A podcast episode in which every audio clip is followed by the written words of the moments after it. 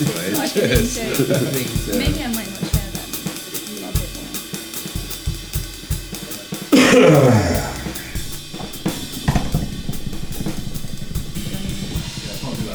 Yeah, it's gonna, yeah, it's gonna be really difficult.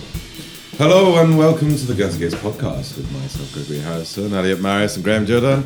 And today's special guests, we have Moxie Rockets from the Rex, Space Pirates, Life Jacket, probably a billion other bands, and Monsieur Tim Corbett. How welcome, welcome. Where's Tim Corbett from?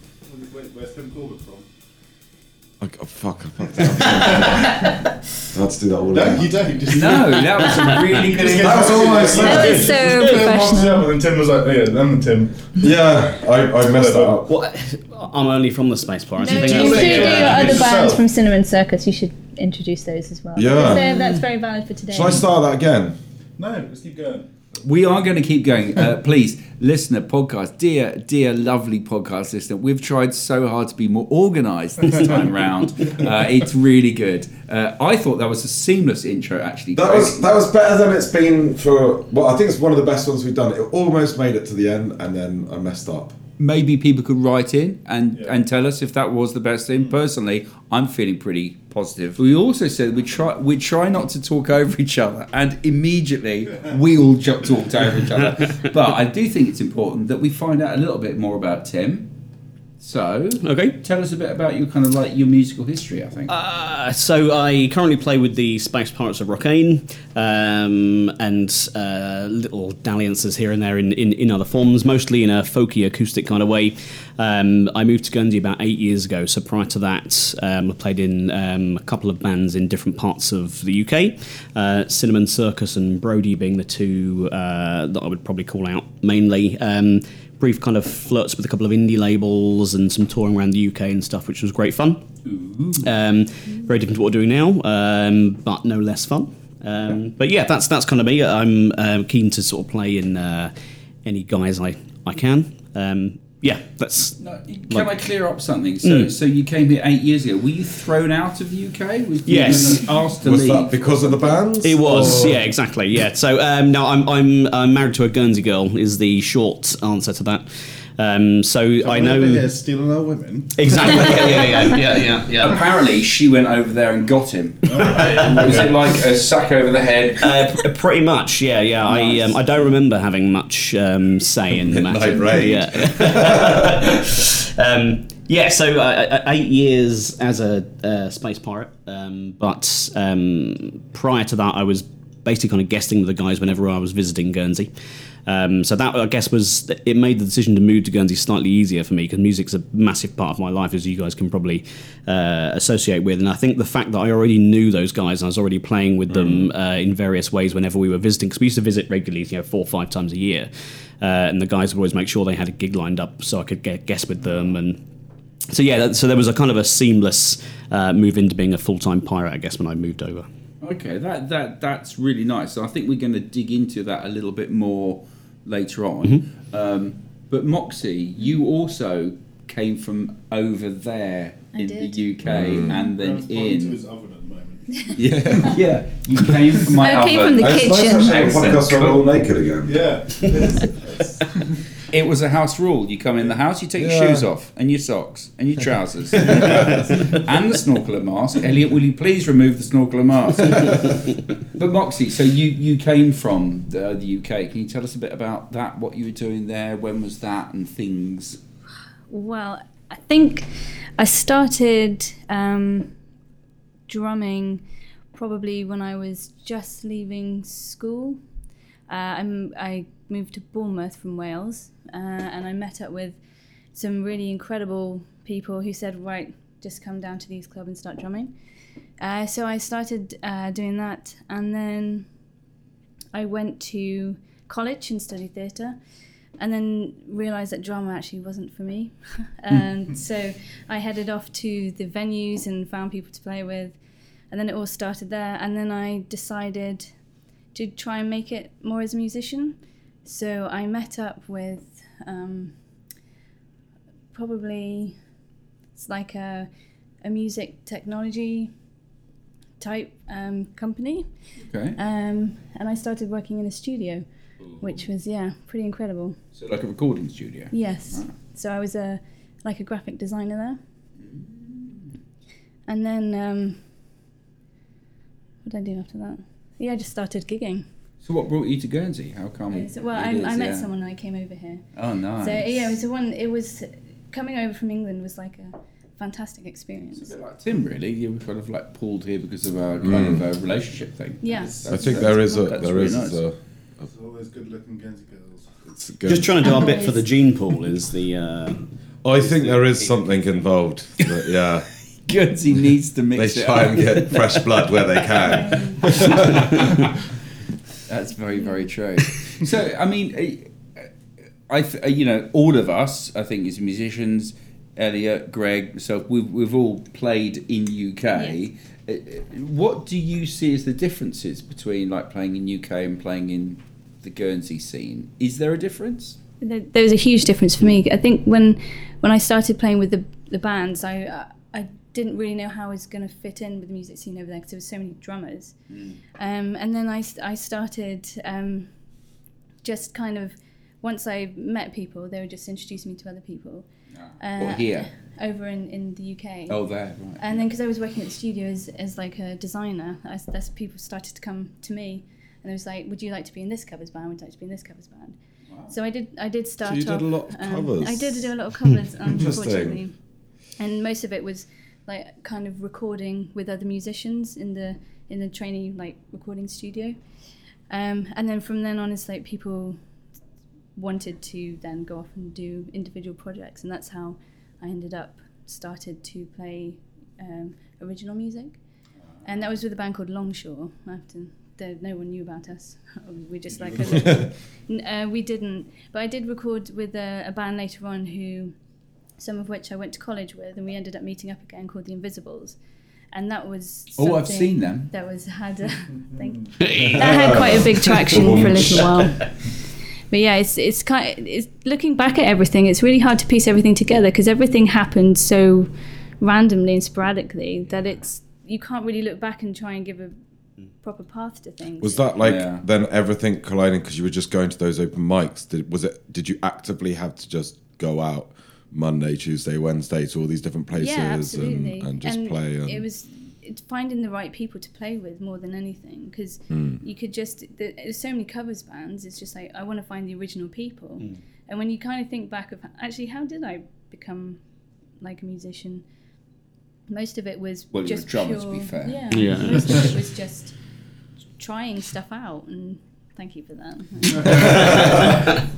I think it's it's um, it's it's important to uh, kind of bear in mind that there's the music scene varies from like county to county or city to city, and uh, uh, it's quite easy to kind of compare. You know, how do you compare Guernsey with with the UK per se? In the sense that um, I, I grew up in Suffolk on on the east coast, and I think that was a little bit more similar to what happens. It's still very different um, to the scene in Guernsey, but it was more similar to Guernsey than when I moved to Hertfordshire, where I lived for about 10 years before I moved to Guernsey, which was completely different. The, the scene there compared to Guernsey, yeah, it's it's it's just a, a whole different thing. So you, you're so close to London, in even though you, it was kind of rural North Hertfordshire, you're really easy access to London and you know mm. venues and all the rest of it. And so there really isn't. I mean, the music scene in Guernsey is is far far better than the likes of Hertfordshire and Bedfordshire, etc. Because The it's same- well, 'cause- same 'cause everybody, everybody goes Hearing that into you're talking London. about differences, but why? Yeah, yeah. So I think the, the key thing for me, I mean, you know, don't get me wrong, there, are- there are local bands, of course, but every, everybody is everything's all about London because you're kind of you're close to it.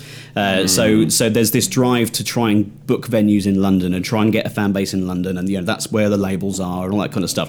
And so your local venues, etc., kind of suffer from that because everybody's trying to go to London all the time, Yeah. and you, you just don't get that in Guernsey. So Guernsey's got its own little kind of micro scene, which is just so thriving, in, in, in my opinion, compared to coming from Hertfordshire, where there was, you know, there, there was only a handful Definitely. of venues, and, do you feel like it's changed? Because are, are we often, often whether it's booking tours or talking to other bands about going away and things like that, and London always comes up, and it seems to be that thing of, oh, you've got to go and do Yeah. London, and then for me, there's sort of a change. Like you can do London, Mm-hmm. and if you can get a crowd, then you're lucky. But most of the time, it is about sort of growing Yeah. in your area Yeah. first, Yeah, absolutely. before you can even go to London. Yeah. Because the amount of times you go to London and do a show and play to two people, Yeah, the yeah, yeah, exactly. and, and you'll never get paid in London. And, Yeah. and there's this myth about it, and actually. No one has any money to go out in London either. And they want, they want you to a lot of bring people fans. don't really go the Yeah. same way. They you want you to bring people to see you as well. Well, we used So when we you're used- booking a London venue, It's like, well, how many people want to come and see you? You know, how many people That's are going to turn up? And Yeah. you know, so a lot of the time, I remember we yeah, we used to put on coaches sometimes, Yes, we did. um, just to make sure that our you know the people who, who were coming to see us more locally, especially when we were in Suffolk. Uh, you know, you're talking on two and a half hours So hours you're drive. putting on so- coaches for Yeah. your fans to go to London. Yeah. To, That's great. because people, you know, ven- venues that aren't going to book you unless they know people want to come. Uh, and so if you're, you know, if you're, uh, you know, a band in, in rural Suffolk who's, who's trying to kind of uh, play bigger venues and kind of build something up, then you know you haven't you haven't got your name to rely on. You've got to bear in mind this was kind of pre a lot of the kind of in, internet side of things that you, you know we didn't have Facebook on our side. We're talking about you know the late '90s or mid '90s even. Um, so yeah, lo- lo- sometimes we would actually put on coaches uh, and just try and sell tickets locally and try and sell the idea of a night out in London and that kind of stuff. was so. that as at the same time as there was sort of pay to play at th- that time, or was that still? Um, that's not really something that that we got into a lot, but yeah, there, there was a pay to play uh, kind of scene at the time, most most definitely. Yeah, yeah, yeah, yeah. So you'd have to pay the venue to play the gig. You have hmm. to sell a Yeah. certain amount of tickets. There's a few. Ticket sales. I think it's kind of dying out what we did. slightly. There are a few rogue promoters out there which are still doing it, or kind of try and missell it slightly under the guise of tickets. You've got to sell a hmm. certain amount of tickets and, and things like that. But yeah, it's it's getting the band to pay to be able to use the venue. Often, Yeah. making a well, So- the band making a loss for sure. A kind of and that's horrible. That's so Yeah. that's so cynical. Mm-hmm. So, so so a thought occurs, then um, that must put a lot of pressure on these local bands. So when you're playing Moxie, you were saying that you would also have to, your bands would have to do this whole coach thing and get people up there. Yeah, Yeah, yeah. and it, even like that's why so many people are in covers bands because it knew you drive you ah. draw a crowd, and the the way that we d- developed in, into being able to do the original stuff was to be able to first of all learn how to play together. Covers is the easiest way into mm. that, but once you mm. get into that good position, it's then right. Let's write our own stuff, and then those people who've seen you before from being in the covers band tend to kind of oh what they're doing mm. now. Okay, so here's a question. So we're talking about some of the differences between the UK scene mm-hmm. and the Guernsey scene from a musician's point of view. How does that influence original song songwriting? Do you think? Ooh. What being in a covers band? Well, no, just just so. What's that like for local music for local bands? Does it does that influence songwriting? I do you feel more free in some ways to come up with original stuff because there's not the pressure of the pull of getting Ah, a yes, coach it- and going up Yeah, to London yeah, and all that kind of stuff. Do you feel a bit more? Yeah, well, we can just do what we like. I sorry. I, I, I think so. I mean, I'm not a, a big songwriter myself, but obviously involved with other people writing songs.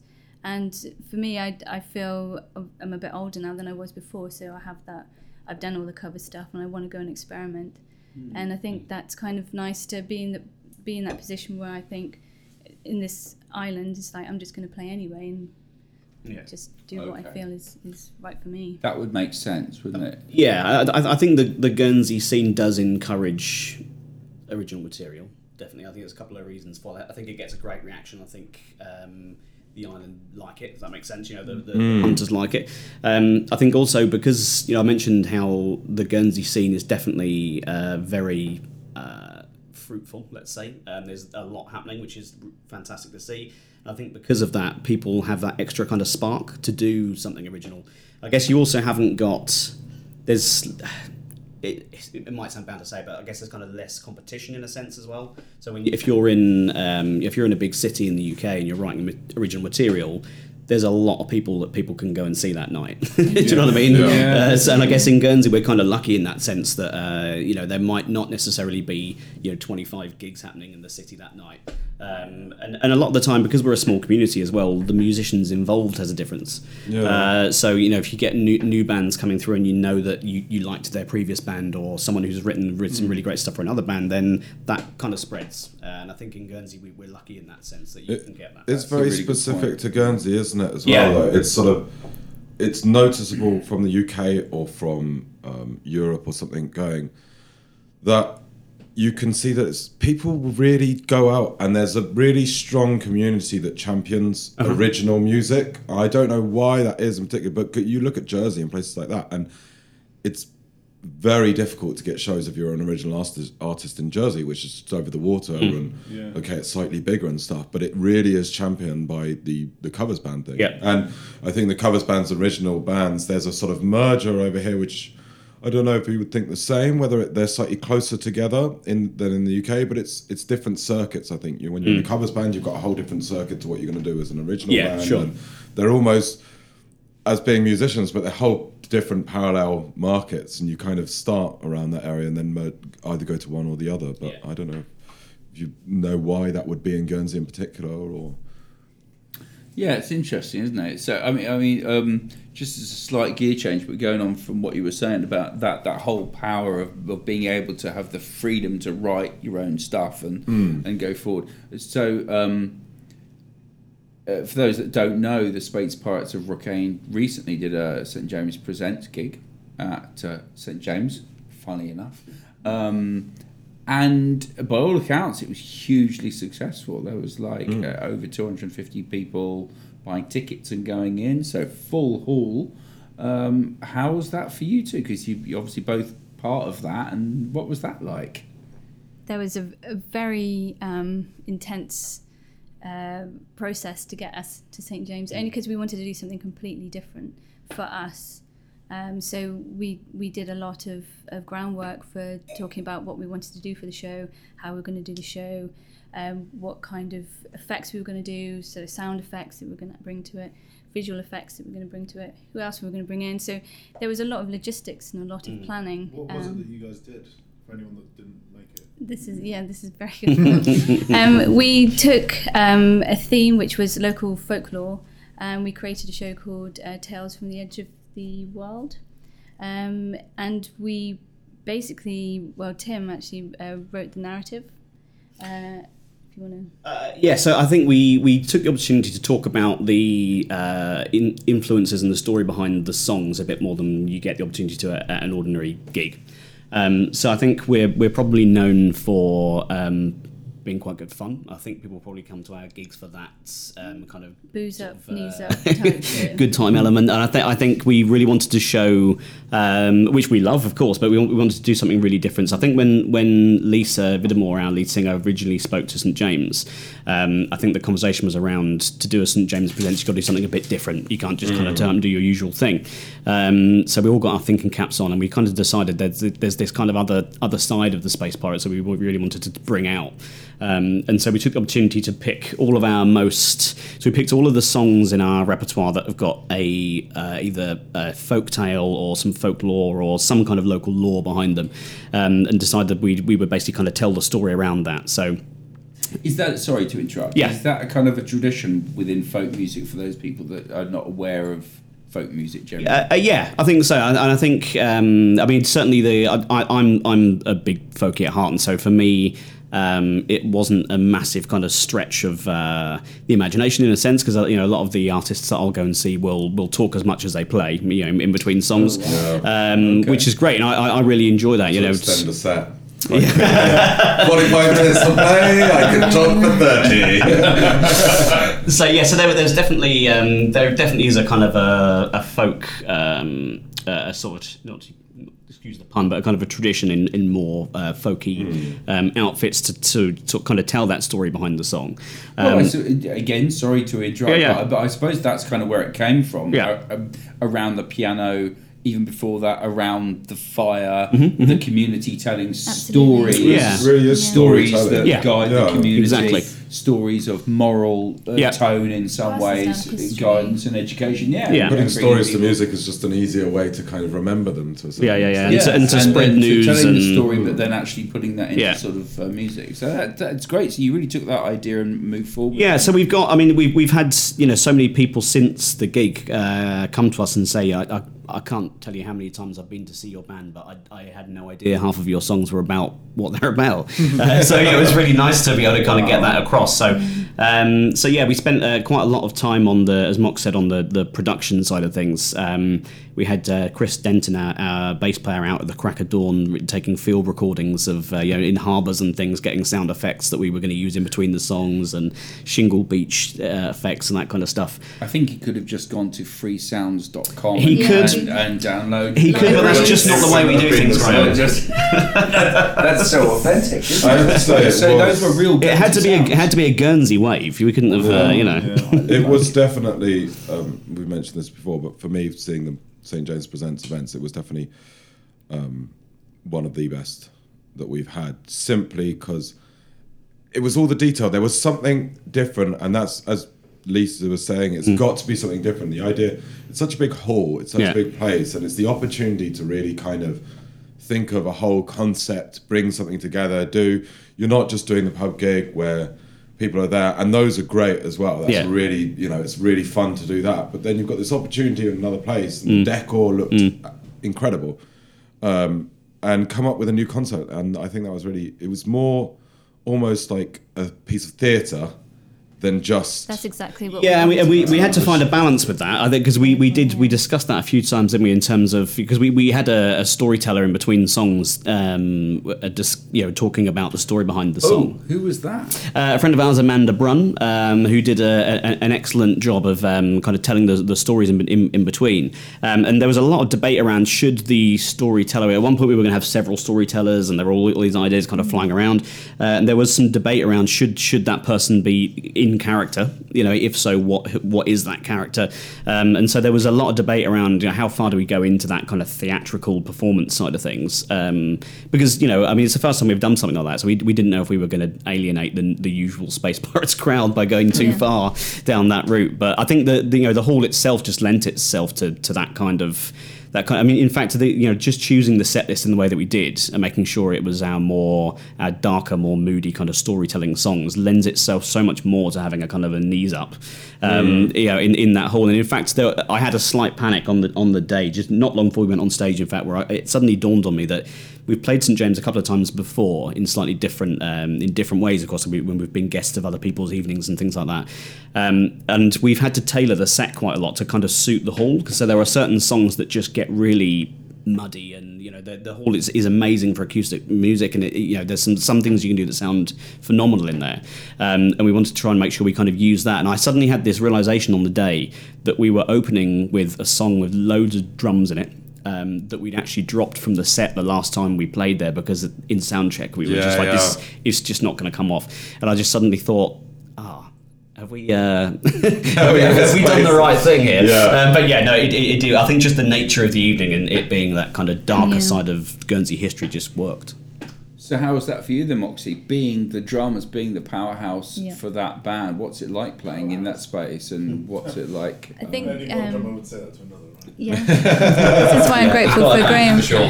That's a really, really good question because um, when I was playing the kit, I was very aware of all the stuff that um, I tried before. Um, so for me, I held like as a player, performer, because I knew that the acoustics is going to ricochet off everywhere. I kind of held back from the kit slightly. Um, and I was very aware of the positioning of the mic, so I positioned when I placed my sticks Oh, and it was wow. it was small things like that I think that make such a big difference.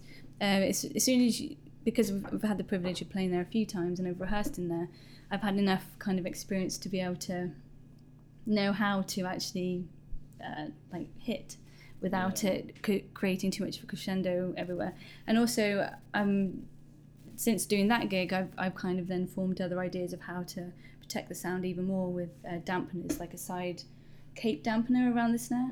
So yeah, it's it's certainly a. Graham knows um, what you're talking about now. It's a nerdy conversation for drummers because it's good, vital. It's vital for St James, but yeah, it's, Thank you. Uh, yeah, yeah, nice talking over as well, guys. um, because the, uh, actually, the other musicians around uh, the table probably don't understand the complexities of us as drummers and what, Exactly. and what we have to go through. do go through so much during a gig. Yeah. Like we have to engineer the kit as we play. They 'cause just don't get they it, don't do get they? it. They don't understand. All you have to worry about is putting your foot on a pedal. Yeah, It's And quite that's an it, it's like- interesting um, so room for sound, as you're saying, with dampening and stuff as well, because because you've got the drum kit on one side Yes. And the other, and when we play, I can sit it the other side, and there's a small delay. Yes, mm. yeah. Mm. So everything that mm. you're playing for me gets not even half a beat. It's Yeah. just slightly Yeah, yeah. under, but it's slightly frustrating But must be the whole time. So you constantly feel like you're out of time. I don't know if you felt that as well. Yeah, but yeah, for sure. That's why something that needs to at be. my um, my kick pedal skin to actually see where the beat is, Yeah, so yeah. you can see the uh, Right. pushing in. When you walk around the hall, you can you can hear the sound changing. Yeah. Like if, yeah, when there's Yeah. a band on, if you, you can go and stand to the at the back on the left and just walk to the middle, and it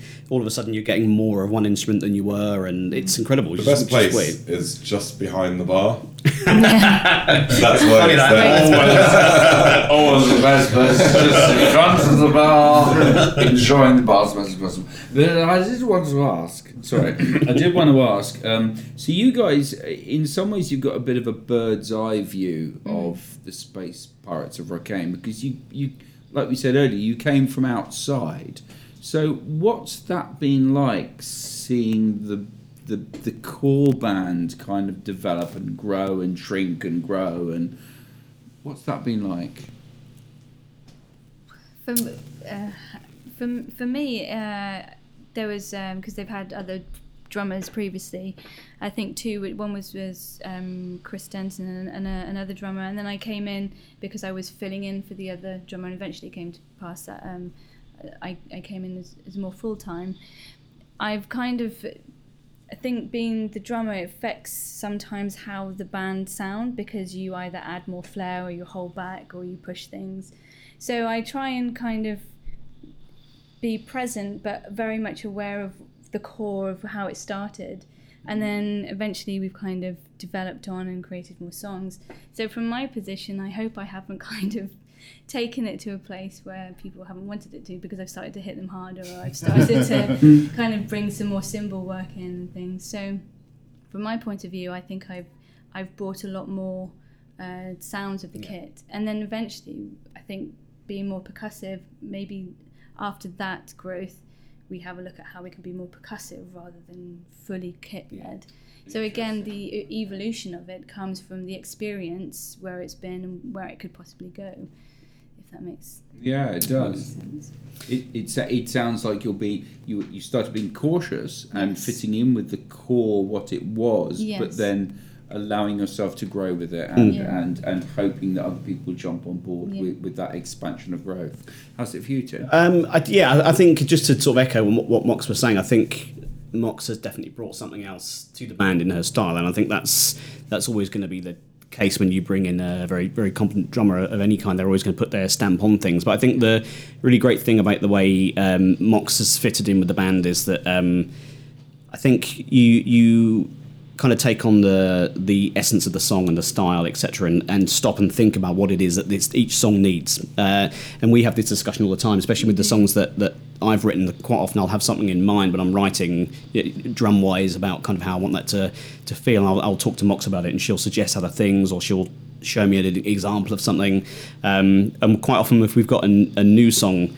Uh, occasionally, me and Mox will will kind of work on the drums first, even so that because so we don't get the, the the guys kind of sitting around So rolling their eyes about us and from the drums up. yeah, yeah, because in a studio. or something. for me, it's it's just really, really important that the drums are driving it in in the right way, and I think and and, and I, I think I quite often tell you not to not to be shy about it as well. That- Yeah, I think because I think that's when someone joins an acoustic or a folky kind of band, there's a worry about not not kind of rocking all over it, and I think that's the exactly. Uh, Don't Right. sit Don't get. I, don't, I never wanted to get to that place. Yeah. so yeah, so quite quite often, I think if anything, I, I, I'm I'm often telling you to um, uh, go kind of louder and harder. Quite often, it's it's um, because it's what we because we're not a folk band anyway. You know, there's there's there's rock and pop and stuff in there, and it's certainly not. Um, you know, we're not a, a trad band by any, by any means, and it ne- it needs that drive behind it most definitely. But that's the difference between, I think, the, if, if I may say, the pirates now and the pirates before, is that we're very aware of what the drums are going to be doing. Instead of going boom tap, boom tap, boom tap, now it's like, how can we bring this crescendo in? How can we drop it down? Where the where are the dynamics? We're telling a story with folk, with well, Yeah. partially folk music, and how can the drums emphasize that? Whereas as in other types of bands like this, I've just come in at the end and gone, okay, let's do this drum beat here. So the development of the band for me feels like all of the instruments are kind of taken into consideration when songwriting, and it's just it's a, a the output I think is just more richer for it, um, and even just the songs that we've written before.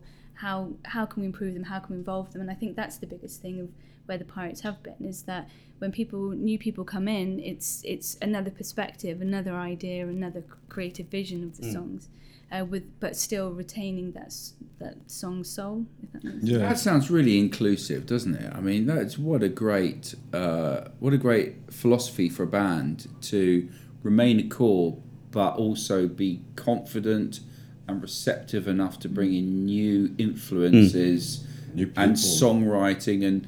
And, and so, Tim, you've you've written quite a few songs for the Uh, band. I, mean, I've written more who- recently, but And, and yeah. who are the other songwriters in, in the Um, band? so- what, what's your process like? So Mark Guppy, um, one of our lead singers and, and guitarist, writes a lot of our material, and uh, Jess Nash, um, who's now a kind of a part-time fiddle player uh, with us. But a lot of the stuff that we played at St James was um, Jess's material because she's got a kind of a darky focus side to what she writes. Great material. Definitely. Um, so yeah, so I think it probably varies uh, on the process. Probably varies a little bit. Uh, uh, there's definitely a lot of crossover in the sense that it doesn't it doesn't become a space pirate song until we're all in the bunker and everyone's put their stamp on it. Um, so my my process might be different to Guppy's, but ultimately. You know, it's it's it's not until it's got Mox's drums and Chris's bass that it starts to feel like the Pirates. So, well, you know, whatever that Yeah. kind of bones of a song is, or however that came, wherever that came from, um, I think if you changed any one member of the band, you'd, you'd get a different outcome ultimately. I mean, you know, a lot of the time w- we'll go to. I, I, I tend to have a, a kind of a vision in my head, and and I guess I've I've considered the other guys in the band, so I, I can kind of imagine what Chris is likely to do in his style, and that's the way I come from. I, I think with Guppy, it's slightly different in the sense that he'll he'll bring the beginnings of a song to a bunker to the bunker, and we'll basically just consider. Um, he's he's really just open to what anybody thinks we should do with it. Basically, you know. So you know, sometimes we'll get to um, you know there might be someone will suggest, oh, maybe it needs a bridge here or a middle eight there, or you know, Guppy, what did you have in mind for the chorus? And sometimes he's like, what do you think? What, you know, what, what should we do with it? And, and we're literally just kind of shaping it as we go.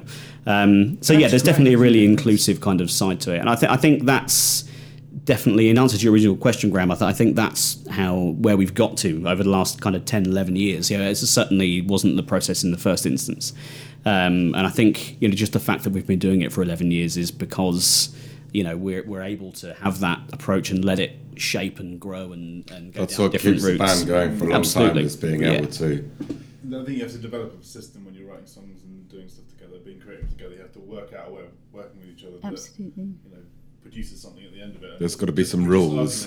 Yeah. I mean, with, with our band, there's, there's three of us, and so we we just have a voting system, and like it, it's always going to end up, you know, we, we try everything once, and then you, you vote one of two ways, and there's three of us, so it's, it's going to be like, So duets really, are. you know, well, I love that with Grunt though, Yeah. because you guys have been together for a long time, and there's a really nice triad of kind of you've got you've you've got obviously your your your bass, uh, you've got you've got the guitar, you've got the drums. It's, it's, it's a ver- really nice. It's a Yeah, solid. it's, all, yeah, it's it's, such a it's solid, band. kind of. It's a good unit. How do you write songs then? Well, What- so like we, we do a lot of jamming, but we also you know bring little riffs and stuff together, and then we kind of mesh them together. And uh, it, it, it sometimes comes with you know Abel might come in with a guitar riff, or I might come in with a bass thing, and my brother might go, "Oh, I just I've got this thing that I want to show you guys," or um, and then we'll give it a go, and if we like it, we go, "Oh yeah," the, the, we'll kind of have the little voting system. So we'll, we'll try it out. If we don't like it, we'll go, "Man, we'll try something else."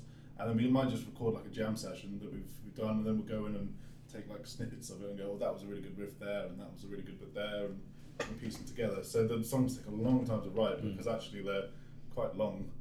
Yeah, they are epic. And- Three songs per album. Yeah. but they are all about atmosphere and and having you to have a long song with atmosphere you've got to have a central core idea and a similarity of approach really haven't you you've I got think we all have very similar tastes in music, which yeah which helps. Mm. Um, but we'll everyone's got slightly different kind of takes on it as well. You know, Ava Ava's listens to a lot more sort of punky stuff. My brother listens to a lot more jazzy stuff.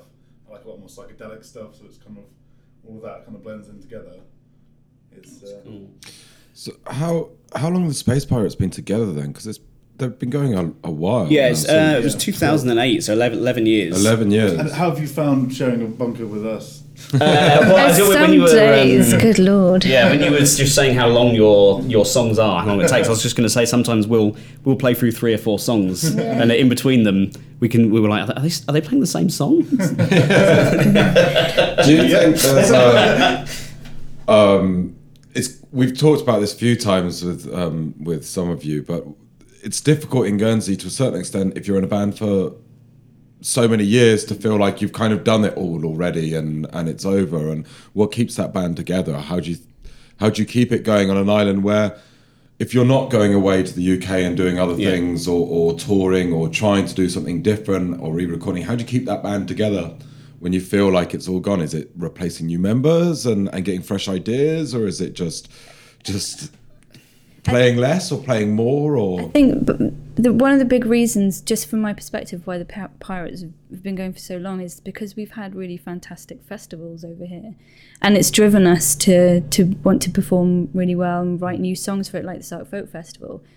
It's just that having those types of um, um, times of the year where we can actually focus in and go right, what we're going to do different this year, how are we going to how are we going to tell a different story? It Guernsey's got some incredible opportunities for bands like the Pirates, um, even like like Brandon. Like we've got Chaos Festival, we've got like the Vale Earth Festival. Without those festivals, I think bands would struggle to be to be there. And now we've got open mic nights that you're putting on. It's making people go right. What can I do for this? Even I'm tr- writing more stuff on the acoustic guitar because I think that's my mission is to come and play an open mic night. If that wasn't there, I'd just be in my bedroom doing stuff.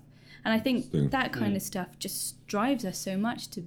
And then you go and see another band and go, "I'm really jealous. Look what they've done. That's Yeah. amazing." Yeah. And it's like, well, I, I want to be a part of that. Mm. And I think without our culture here, bands like the Pirates, I don't think would mm. have mm. lasted the time. I think specifically for the Pirates, I think there's definitely an element of the fact that we just really like each other's company a lot. There's, you know, there's, Yeah, there's no sure. two ways around it. It's like it's like like a family or like being in a It gang. like- Um, I mean, we were just out for lunch with pretty much the whole band and all of their families and kids and Yeah. And so there's definitely an element of there's a sense, kind of a it sounds really cheesy, but I guess there's kind of a sense of belonging in a, in, in a way. you can see it in the Pirates at Sark Folk Festival. Right. Everyone yeah, yeah, yeah, yeah. yeah. Together. And everyone's, you can see that there's a, a real family. Yeah, yeah, and I, th- I think we're, we're quite lucky in that sense, in that everybody's because you know, I mean, everybody's been in, in bands where you know some of the you know the personalities clash and that kind of stuff. I think we're really lucky in the sense that we, we don't have to fight with that, um, and I think we know each other well enough almost to to be able to not bicker, but we can kind of tell each other if we think something's a shit idea. Do you know what I mean? In, in the same way Yeah, that you could with your brother or something. You know what I mean? It's like- It's like- Do this again.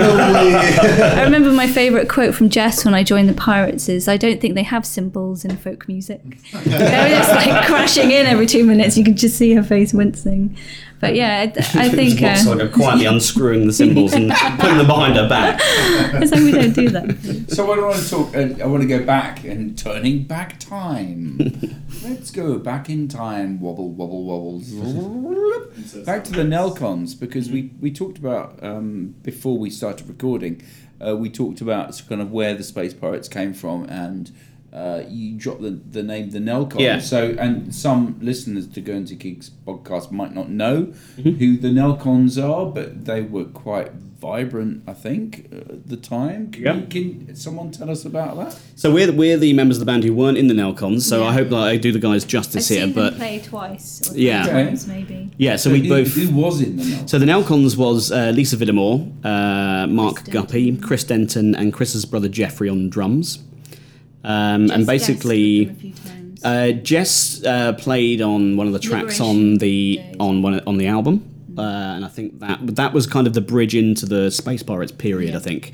Um, so basically, the, so the Nelcons were a um, fantastically loud rock band, um, and I think you know there was there was uh, there was definitely a real kind of rock and roll drive uh, behind the Nelcons for sure. Very different to the to the Pirates. and when you sorry, so when you say rock and roll, because that's a broad. Are we talking Yeah. fifties rock and roll? So rockabilly rock and roll? Are we talking like more seventies rock and roll? What kind of rock and roll are we talking about? yeah, I'm not the right person Can to I- answer this question. How Yeah, yeah. Pub, pub rock? rock. pub rock. Pub rock. Is that alright to say pub rock without being offensive? Is that an okay Yeah, term? I, Are we, are we I, alright? Are we never listened comfortable to the band, but I can imagine there's lots of like. I, I always thought Lisa was like quite very pixies and Actually, Yeah, there was- there was- yeah. Did have a little bit of grungy. Yeah. like a grungy Yeah, yeah, yeah, yeah, style. yeah. Like, you can see it come through the pirates. Side. Yeah. I'm you sorry, it just sounds like an opportunity for anyone listening, if they want to write in to go to the podcast, who know the Nelcons, uh, how would you describe them? Oh, what's the what's the address again? Uh, I don't know. Look in. Are you a bit hungover Elliot today? I think we're all a little bit No. weary. Um, weary. if you're if you're listening to this, you've obviously somehow figured out how to listen to it, and you know where the website is. So just go there and write something. That was Okay. very unenthusiastic. so nice. You can go to the Guernsey Kings website and write it. Yeah, Yeah. Or I you can email had us, or if you can see us and around, you can just give us a note, Yeah. and then we'll put it in the next one. put me on the spot, girl. So Whatever the uh, It's Nelcon Nelcon. sounded like, three of them are in the Pirates. Is the, uh, so I um, I knew um, Lisa through uh, some some mutual friends. And basically, she she'd been to see me in the UK playing a, a pub in St Albans with my brother, um, and uh, a couple of weeks later, I was visiting Guernsey, and the Nelcons had been asked to do an unplugged gig at the Imperial. For, uh, I believe it's somebody's birthday, um, and the guys were kind of nervous that they not enough of their rock set would would transfer unplugged. So they didn't know if you know how much material was going to kind of work. So Lisa basically said to me, if I lend you a guitar, will you kind of share the bill with us and do you know what I saw you doing in St Albans a few weeks ago? Um, and so Jess came along as well because she was going to play on the Nelcons track she'd recorded on the album, which had a slightly more kind of country feel to it. Uh, me and Jess got chatting, and so basically Jess just kind of joined me, and the two of us just kind of jammed around with a lot of uh, folky, quite kind of trad stuff that I'd been doing on my own and with my brother in the UK. Sorry, stuff that you'd written or Uh, some stuff that I'd written and some stuff that where I'd um, like traditional stuff, my own arrangements of, of traditional stuff. Okay. Um, so I used to um, go to Cecil Sharp House for like kind of local material and to kind of borrow lyrics and that kind of stuff from from you know very old folk songs and that kind of thing. Um, and so that's what Lisa had seen me doing in, in, in the UK previously. So basically, I, I kind of split the bill with the guys at the Imperial, uh, and then Jess and I just ended up kind of guesting with them and just joining in on the stuff that we knew, and they did some covers and and that kind of thing, which was really great fun. And that's I think uh, I'm right in saying that's where the peculiar name came from because it was supposed to be for one night only. Um, so you can imagine the amount of thought that kind of went into what should we call ourselves. Um, so uh, and then the, the the guys at the Imperial just really really enjoyed it and asked asked the, uh, the guys to to play again, and they almost became a kind of a house band at one point, sort of playing there really regularly. And so whenever I came over to visit Guernsey, they'd make sure that they had a date lined up um, where I could go along and play with them. Um, and after a while, I kind of said to them, I think a mandolin would sound really great in this kind of barroom Americana kind of feel that they were starting to starting to get together. So I brought mandolin with me at one point. Um, and yeah, I guess that's where it kind of um, that. I guess that was my kind of route into the Pirates was that um, I just happened to be in Guernsey the night that they did their first gig. So was there? So was there? It sounds like there was like a defining time when Nelcons changed into the Space Pirates of Rocquaine. Was that a, we're going to finish with the Nelcons? We're going to start with Space Pirates. How did that? I, I think so. I think so. Yeah. I mean, the guys would, would, answer this better better than us, but I, I think you know there was a decision kind of shortly after that that that was kind of more the direction they wanted to be going in. Um, I, I'm, I couldn't tell you exactly what the drive behind that was. Um, certainly, um, you know. Jess sounded really great guesting with those guys. You know, Yeah, adding the fiddle really kind of gave it an extra an extra element. Um, and so I, th- I guess there was just kind of an excitement around a new sound, a new new direction, um, which was great for uh, me and Jess in particular because we you know we had a much more kind of folky uh, background. And so we were able to kind of bring that side of it uh, kind of out in, in, in the guys. And I think ev- even now you can kind of hear all those different influences in, in the Pirates. You can kind of hear that you know, you've got Chris, who's uh, you know a massive Clash fan, and you've got me and Jess, who've got a much more folky background. You've got Guppy and Lisa with a kind of a rock, a rock thing, and you can kind of feel that almost kind of. There's almost a tension in there. it's not quite rock, it's not quite folk, Yeah. but but every everything kind of just. I just love gels. that, and I'm d- you're very much aware that that folk bands have got rocky. Uh, I- you know, Mm-hmm. uh, we've seen that. I think Fairport Convention are a really good example of Yeah. that. Um, but it, I think it rarely happens the other way round, and this sounds like this has happened. Yeah, yeah, yeah, really, yeah. In some ways, Yeah, for sure. going from a real pub rock or Mhm. whatever it was, writers listening, listeners writing, um, but going more broad and more folky. yeah. Yeah. That's cool. So just uh, we need to uh, switch tracks slightly. Can, can I Uh, ask you a question before we move on? Oh, yeah, How sure. was it for you playing with the Pirates at St James? yes, of course. Oh, okay. So yeah. we shouldn't skip past this. Uh, how how was it for me? It was Yeah. uh, it was hugely enjoyable. So uh, you were very kind to invite me to play some percussion. yes. The great thing about per- playing a percussion for a, a, a, a very were triangle. I saw a lot of tambourine. There was some tambourine action. Nice. Yeah. This, Yeah, it was beautiful. I'm glad it, it was it was great because uh, sometimes the less you have, the more you can kind of do with it. So I had two instruments. Is that your excuse? I had I had the full range. I had the low tom tom tuned down low, so it felt sometimes a bit like a timpani. And I had a tambourine, which was your tim- uh, tambourine, Tim. It And- was. but I like to call it a timbrine. Yep, yeah, yeah. Talent And, and and that was it. And so, my cymbals occasionally. You and your cymbals, yeah. yeah. Un- unsolicited use of Moxie's So cymbals. Yeah, sometimes too I was like- geeky or uh, yeah, it was basically I was Bumping using felt felt lined beaters for the night, Mm-hmm. playing playing floor tom, tambourine, and your cymbals. I'd, I'd lean over, and and I had some really clear direction from you, Moxie, as to as to how you imagined how the percussions might add to the song, and I could absolutely understand that. You articulated that really clearly. And I'd played with the band before. You'd asked me to play drum kit before, so I kind of had a sense of what the song sounded like. Um, but the great thing about playing um, percussion as opposed to kit is you get to all do the little crispy nibbly bits Yeah. around, Yeah, yeah, around the outside. And it made so a difference. You get, to, you get to play with the vocalists a lot more. You get to play mm-hmm. with the guitars and the dynamics a lot This more. is why I asked you because that's this is where your your Wha- thoughts are, and and, yeah, and, I, totally love all see that dynamic stuff. So just Do you ever emphasise What do you the do to stop doing too much though? Because there's moments where people You feel like they're just bored and they end up putting so much on that it's not nice. Is it just mm. listening? Is it dancing? Every musician has got to park their ego Yeah, mm. because it's not about them. it's about the band. It's no? about it's the about the band. It's It's about, about the the whole song. sound, and it's about the audience, and about and about what communicates. So you listen to what you think is going to communicate, and that that's the mm. most important thing. So it was loads of fun. Thank you for asking. There was so much I more wanted to do um, have, because we were very limited with time before. yeah, Um, we had one doing- rehearsal. but yeah, Which But was it the sound sound like It was the rehearsal, sound check. It- it was the sound but it's check. opened up kind of a lot more of what we could possibly do and extend. This is the whole point of like the ev- evolution of a band and the collaboration and the extended family. The only trouble is I'm very expensive. Anyway, You should see how much they pay me. moving on. Um, Maida Vale. I'm going to just throw that in there. Greg, Oh yeah. Moxie, um, Elliot, Tim, me. We've just got to just sit out on this one, really. um, so you guys, as part of the Rex, you recently went to the very famous Maida Vale Recording Studios, owned, paid for by the public through the BBC, and uh, Thank you, I think how many studios? Six. Six. Studios? They've got six studios in there. Six Uh, Do you know what studios, made the home of the Radiophonics Workshop Yep. as well, which is like that's where they did the Doctor Who theme, everybody, uh, which is amazing, and You the get BBC. We did get to meet Doctor Who. He popped in briefly. Well, she bit popped in briefly. But the but the uh, BBC radiophonic um, the BBC orchestra as well. They've Yep. kind of uh, recorded in massive studios. What was that like for the Rex for you guys? Um, it was amazing.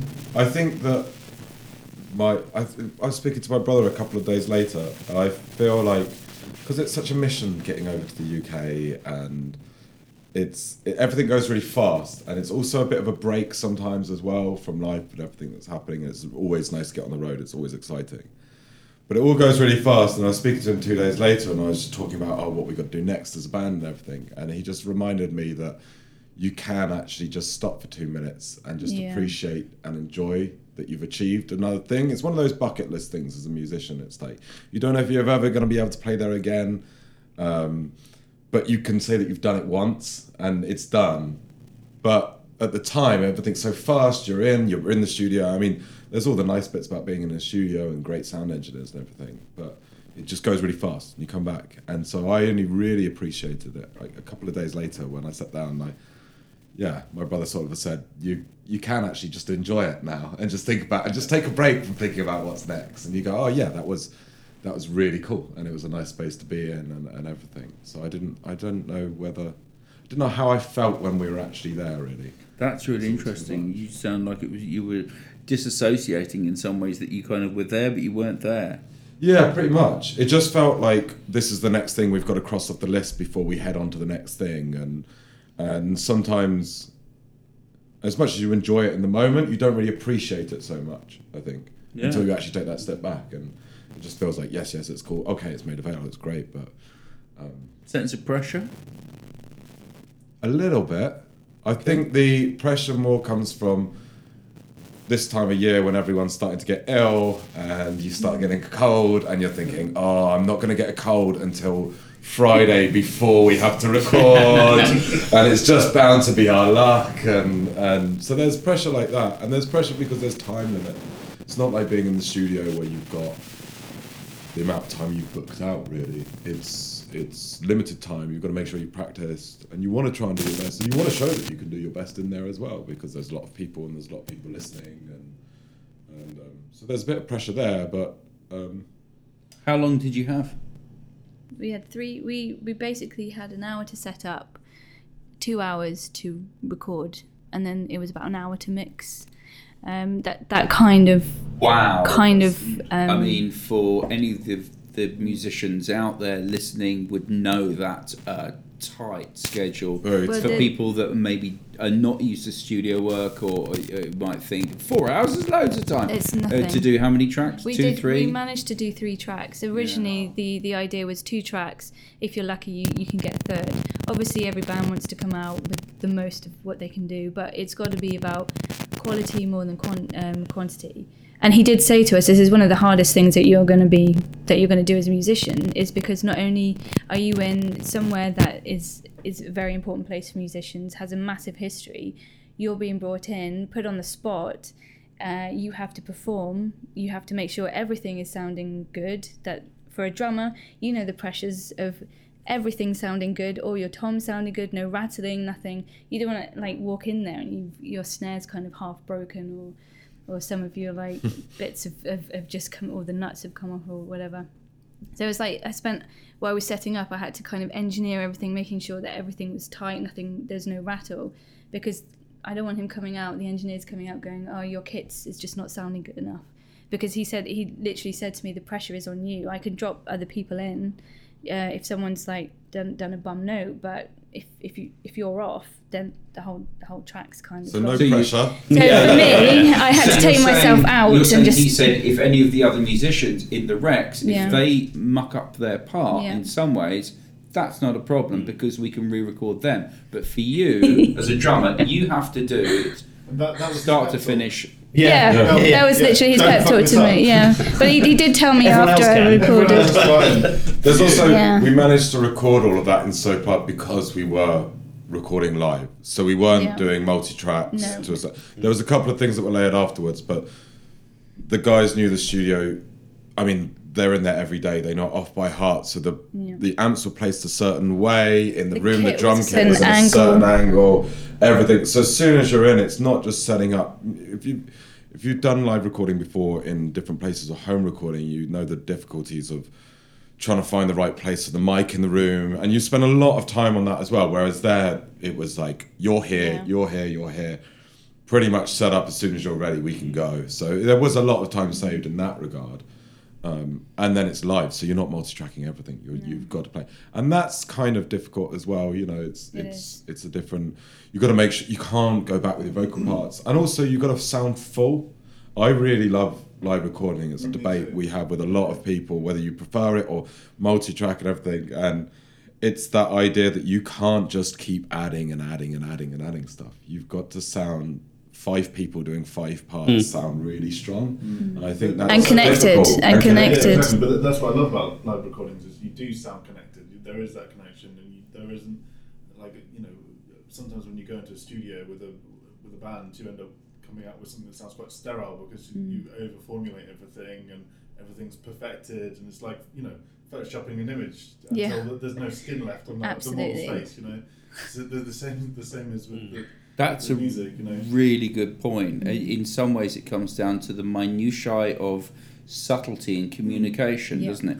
A Yeah. bit like a, like our conversation around the table. We will adjust our tone and our uh, just the way that we talk in response to the other people around, and you make these tiny little adjustments to in the musical contents to what you're playing depending Yeah. on what you're hearing Exactly. if you're hearing your colleague say on drums or mandolin or guitar or bass or Bandmate, or not colleague. Come on. or bandmate um, Colleague. I call them colleagues to be fair. Well, Greg's our colleague because he's our manager. Acquaintance. almost imperceptible adjustments and changes in your playing in the way you hit the string hit the skin whatever it is because you're tuning into to something else. So that sensitivity of uh, communication you get that live. You don't get that if you're in a booth and you're just recording your Yeah, yeah, parts yeah. to a click track. Very And it's really important to record live, I think, in general, just so that you can listen back to those tracks because that's when you notice the things that you're doing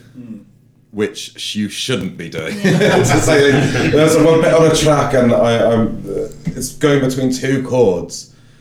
And it seems really simple, but there's a there's a sort of slide that I keep, and it used to be that that slide was there maybe twice in the song, hmm. and it was nice. It was an effect. And all of a sudden, I think without realizing, because you practice and you're playing the Yeah, same yeah. songs and you're going, you're doing different venues, and you don't sort of go back and read, have a look at that whole song and take it apart and go, what am I doing right? So recording it live, you can actually do that and listen. And you go, why am I playing this slide like every single time? This sounds awful. Yeah, yeah, yeah. And that's what people, that's what the public are hearing. Mm. And it's not because you're just lost in the way and you're doing everything live. So it's a great way to go back and then consciously kind of Yeah. take those bits, those bad habits out, and then and go back to what the, it really should be. When you're making that song, you specifically played it that way because that's the way it sounds good, and then you can often just get a little bit slack and. Tim, did you want to say Yeah. something? Well, I, yeah, I think I think there's there's a for me there's a bit of a happy medium in the sense that I, I, I love recording live, and I think the music I listen to and, and play lends itself to that because I think it's the it's the relationship with the other musicians that comes across exactly as you were just saying. Um, but yeah, we when we recorded the first Pirates album, we had kind of a hard and fast rule where we had no embellishments. We had a you know if we if we can't reproduce this on a stage between the six of us, then it shouldn't be on the record because it's not authentic. You know that's not us. Um, and I think with the second recording we did, although we still the core of it was still recorded live.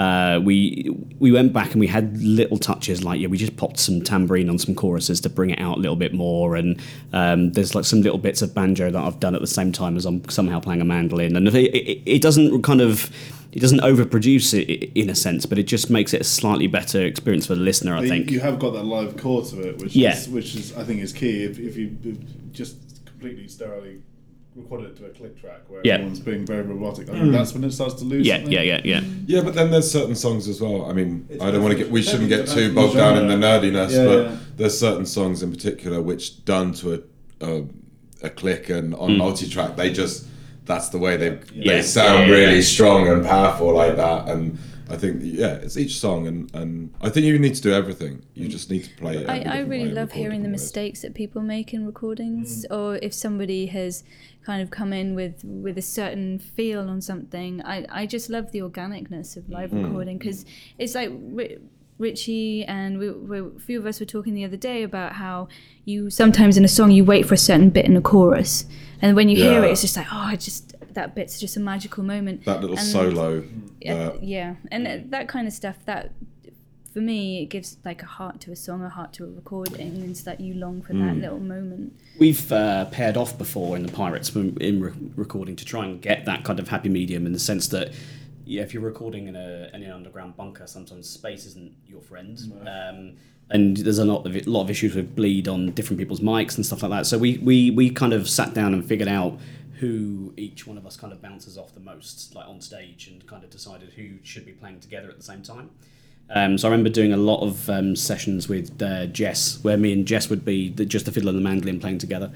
Um, because on stage we would kind of riff off each other a, a lot more, um, and you know the two guys on guitar would kind of play together, and so we, we tried to kind of section things off a little bit more, so you still had that kind of bounce off one another. Um, but That's a really nice way to of doing it. At the same time, which is great. In fact, I think it it must have worked pretty well in the sense that when when Chris Stenton, our bass player, was uh, was uh, mixing down afterwards. He liked the mandolin and the fiddle together so much on one of the particular tracks that he isolated them and put it on the end of the album as a kind of a secret track. Because he said when you, when you drop everything out the way you guys are kind of playing together and you know that and, and without any, anything else, just with me and Jess kind of being in that moment, I guess, in in the bunker playing off each other. Um, and he was he, he just I remember him showing me he just Ooh, like, took, he took everything on? off. So it's on the, the first album. I'm going to get the name wrong. Rack and Roll, Ruin, Oh, Rack and Ruin, Rack and Oh, Ruin. Rack and Ruin. Um, so yeah, there is an extra track on the uh, on the end, which is actually pretty May with everything else dropped out of it. Nice, that's clever. I mean, That's um, good. I, I, I w- I want to go back a little bit to Maida Vale and, and I don't know if you guys can say about what the tracks were that you recorded, uh, if you're going to release Yeah. them. Yeah. Well, the tracks are going to be able to be heard on December the 7th. Yep. Uh, and the tracks we recorded was Milk's Gone Bad, um, Revelator, and Trainwreck. Trainwreck because we haven't released or played that. No. I don't think anyone's heard that song. No, and am I right in thinking you've just released a new single? We have, yeah. We just released Porcupine, which was the hidden track on the on the album. on the album. I was going to say Seamless. first album. That's but, so um, seamless. People that know the Beautiful history of that will. It feels like first album. yeah, yeah. Yeah. Um, so that's just that got released just for digital download because you could only listen to it if you had the album.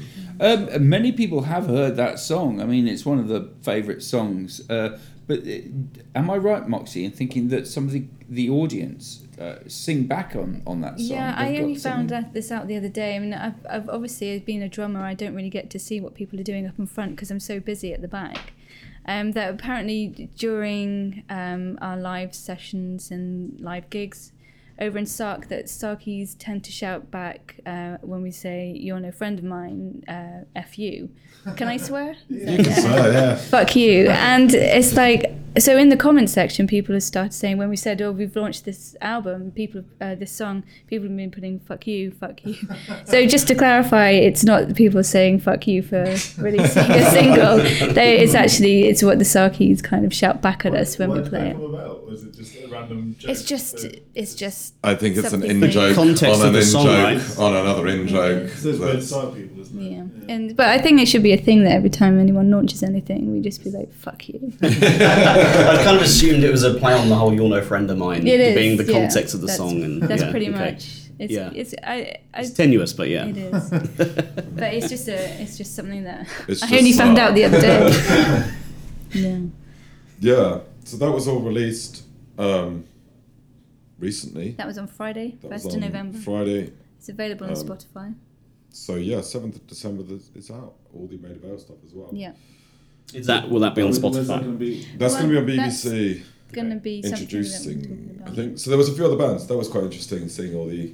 It's nice when you're on the BBC introducing thing because you do get to meet other bands from different areas as well Mm-hmm. quite quickly and quite easily. We get to hear about how they manage to do their stuff and Oh, yeah. how what, what kind of sounds they're doing. It's amazing to see what equipment people are using as well, Oh, yeah. and without sounding too nerdy. um, but a lot of people these days are merging acoustic with with electronica. Yeah, yeah, yeah. and seeing how they're set up. So you've got some like Roland kind of keys, uh, and then on the other side you've got like a, a, a mandolin, uh, and then you've got somebody playing half acoustic kit and then some digital stuff. You, you some see pads. a lot of buskers nowadays with like full on like desks full of pedals and Yeah, and Yeah, yeah. triggers and stuff, and they're, Yeah. they're just doing looping stuff. Yeah. I suppose it's so stuff. expensive to have a band. It is. really, when you look at how much you spend on the band, um, the very little you make if you make anything, um, yeah, it's understandable that people are going towards um, solo with a lot of loop and Well, I guess it's something you can carry with you everywhere, and you've got yourself a full band. Yeah. Yeah. and there's no arguments Except Yeah. and yeah, it's easier to manage. Um, you just have to account for yourself, I suppose. When you've got multiple people, that's very difficult. It's different. Being in a band and then playing solo is is, is very different. And having a band is a whole. It's a lot of the time it's very frustrating, but it's counteracted with it actually being so much. More, Yeah, so absolutely. nicer. Yeah, yeah, yeah, yeah. Um, I don't know because you were playing. You said with your brother as well, so that sort of solo to Yeah, I, I, duo to band. How you feel the differences? I d- yeah, there's a massive difference for me for sure, and I, I think there, there there was a time when I said I wouldn't have a band again, um, which I feel like a tit for saying it because I now there's just no way I'd want to play on my own, you know, certainly not permanently. Um, I think basically, you know, that you, you rely on a lot of other people in, when you're in a band. Um, and you rely on everybody having the same vision and the same goals and the, wanting the same path in life. Um, and I think that's and if you can if you can find a band who all want the same thing, then you've absolutely got to keep a hold of that because that that's that's got, got to be the massive challenge. So when I was in the UK, we um, I was in a band that we'd you know most of us had kind of poured our absolute heart and soul into it, and we in, and it felt like we were achieving some really great things. There's some stuff that I'm, I'm immensely proud of.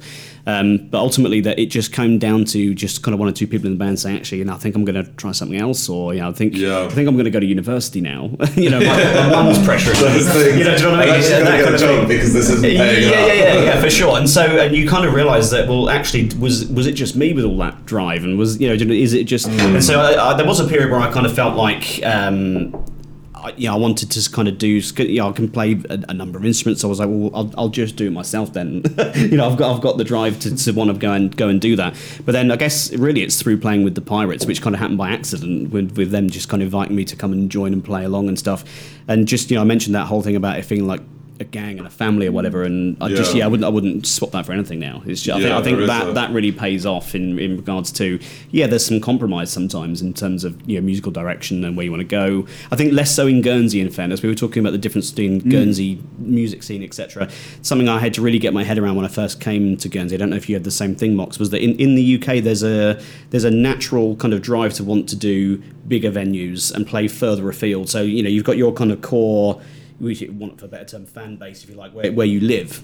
Uh, and you're trying to play the bigger venues where you live and then you're trying to play further away. And it's like well now we're driving an hour when we you know we were just playing our own town that you know a few months ago and now we're driving two hours away and that kind of stuff. So there, and there's that real kind of natural drive. And, and for me there was that element of coming to Guernsey that you don't you don't necessarily have that same that goal isn't necessarily there unless you know you're a band who wants to go to the UK and tour and stuff and that's you know that's that's one drive Let's get a coach together of all of our people and go to All Exactly. Let's Yeah, go yeah, to yeah. Go to the UK over here with the fans that we've got. And Let's people who all the turn way up to UK yeah I'm, I'm sure they do yeah, We've yeah, had some yeah. amazing people turn up to Yeah. our gigs. I think the Ukuleles had a, a, a show in London when they were on tour in the UK, and out of all the people, they let's get ready for the show. They start playing, and John Gollop walks through the door. So it's like of all the people you can yeah, expect yeah, to yeah, see. yeah, yeah. but I, I don't think every band has that driver, do they? That's kind of, you know, that's kind of my point. I think with- not every Guernsey band is trying to get to the UK or trying to tour. Sometimes it's just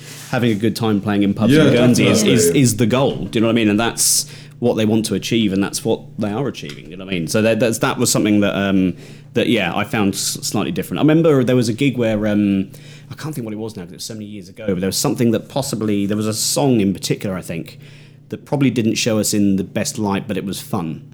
And I remember thinking, what we're gonna we're gonna let people see us do this? What do you what do you mean? Like, what are people going to think of this? And, and I remember kind of in my kind of UK head, I was thinking, but won't the, are people still going to come to the, the next show, or are we going to play a bigger venue off it and that kind of stuff? And, and it took me a little while to realise that actually it, it's just fun. People just wanted to do it for fun, and and Yeah. yeah, and there's there's a lot to be said for that. And I think that's something you that you you often get in, in Guernsey bands is that you know their goal is to be doing exactly what they're doing now. I think hmm. creativity should be fun, though, shouldn't it? Absolutely, yeah, of course it should. Yeah, yeah, it's a it's a great thing. Yeah, yeah. Yeah. Even if it's torturous in some ways, even if Yeah. it's something that is heart bled and, and really, really intense, it's cathartic and therefore it, it's kind of good. I wanted to uh, shift tack slightly um, and w- coming back down to um, to um, this subject of musicians playing in bands and um, and something a bit controversial maybe bass players who sing. Yeah. Um, I don't know if anyone's really got any about thoughts about bass players who who sing. I won't say anything. in Brum a lot. it's it's. Uh, I'm getting really bad eyes from Elliot. I, That's right. You've got another drummer on the table. You're all right. This No, is a safe place. This Why? is just something that I've noticed lately. and it's it's nothing. It's just kind of an interesting. You know, when you have this moment of music and you just go, actually, that's a really interesting point. It's one of those just things bookmarks that I've just made. Is that one of the great things about playing with you, Graham, at St James was the fact that I felt like I had someone with me. And I don't normally have that feeling. I'm not at the front. I'm not engaging with the audience like singers and guitarists are. I'm at the back, um, seeing the wonderful backsides of people having a very, very good much. time. Sorry, hang on. Which band are we talking about? All of them. All of the bands. All the and wonderful backsides. it just kind of occurred to me that my closest ally in a band is a bass player. Oh, yeah. And the thing is, is that as a drummer, you have got to be so tight with the bass player. That's the one thing I mm. always ask for in my monitor. If I don't have it in my monitor, I have to make sure the amp is turned towards me because that's my connection to then everything else. It's kind of like this connectivity. But if the bass player is singing, his attention is removed from me, and I can't connect with him in the same way as I can if he was not singing. That's a good point. Yeah. So for me as a drummer, to get my best performance out of me, and in order to connect better with the band, is that I feel like my bridge has kind of been cut off slightly. yeah, that's a good point. So it's kind of not a derogatory thing saying that bass players shouldn't sing, like I think that drummers shouldn't sing. Um, I'm just saying because this is another controversial thing as well, which I I like. I'm just gonna be like I'm just gonna show up and say how I feel. But it's it's just an interesting point that It really is, yeah. occurred to me the other day, and I just thought, hold on a second, how is um, the bass player who used to not sing is now singing? Because before, um, for for example, before Joe, there was Nathan who didn't sing, and before that there was Attila in the, in the Rex who didn't sing. But now Joe's singing. Has that affected a performance? That has that affected the way I Ah, play? Has that just- affected my connectivity? Any, any uh, uh, I don't know, yeah, of any sort of reassurance. Last night when I saw you guys, it was like one of the best times I've ever seen you play. So Thank you so much. that's with Joe. But yeah, it, it sounded Yeah. really, really tight, and it, like yeah, totally locked in. There was lots of new little moments in the songs as well, Mm. which I noticed that That's from like despite being quite drunk, the, I didn't notice it.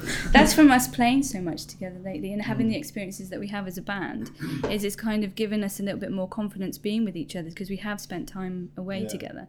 And it's given us uh, a, we've kind of with like with all the bands the reason that you're talking about solo musicians earlier i could never be a solo musician because the reason i play music is to be part of a family. That's hmm. like the core for me is to be hmm. part of something. And without that i don't think i would be i would um, even if i'm playing just music by myself i always go and share mostly i, I share with, with tim even if it's like instrumental acoustic stuff and on the piano i have to show somebody because i feel like it's not music unless i'm sharing it. So for me it's like it's just an interesting point that i was just thinking about as a as a drummer like how do we connect when we're removed Yeah, we're often at the back, and especially we're talking about St James. We've seen some of the video footage that uh, Chris filmed of the gig that is out there on social media, and some of the pictures that uh, Tom Giro is really well done uh, putting out. But actually, the drums are in a little dark corner. We're in a you dark- that's do- what I said, You do yeah. not see them. They are not. They, they are not there. I'm not the most attractive drummer. the time you get tight and you get better and you the connection's slightly easier is also due to the fact that we've played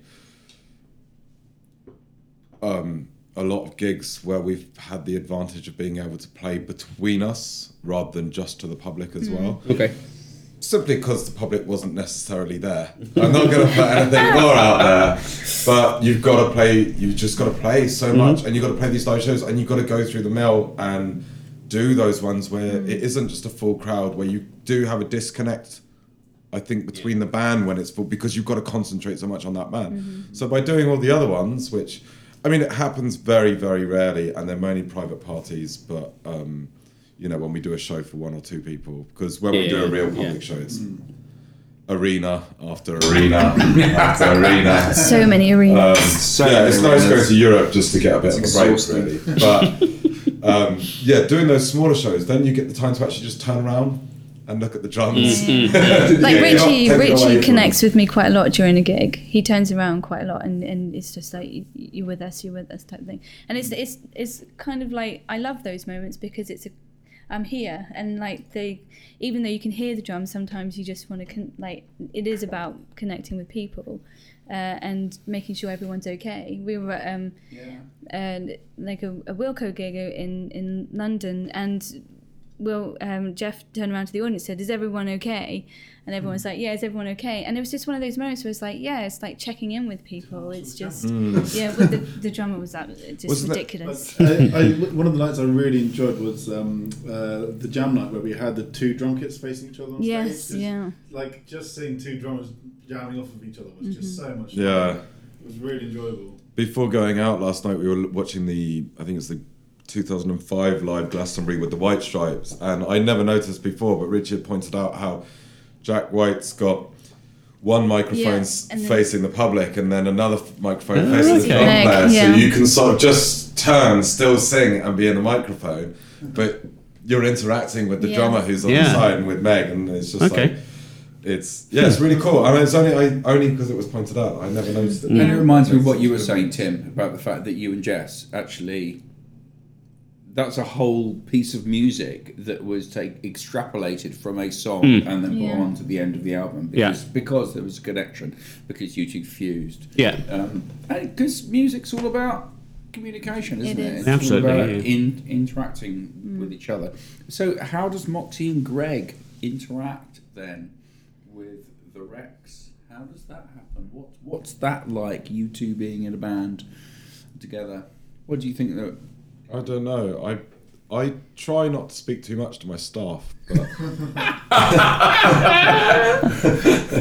I think Greg is literally the hardest person, hardest working. I should, it's not hardest person. Sounds like he's some tough. I'm Tough really youth. not. Really not. He's I'm sitting uh, here looking at his crotch. He's certainly the hardest. one. well, just around this distance. Yeah. but it's seriously like some of the stuff that we've done has been because Greg's Greg's work, and, and now Joe's joined the team. It's, it's like ev everyone's really hardworking, but it does need to be noted that it, it has changed dynamic in, in how we're applying for things and, and the determination of the band.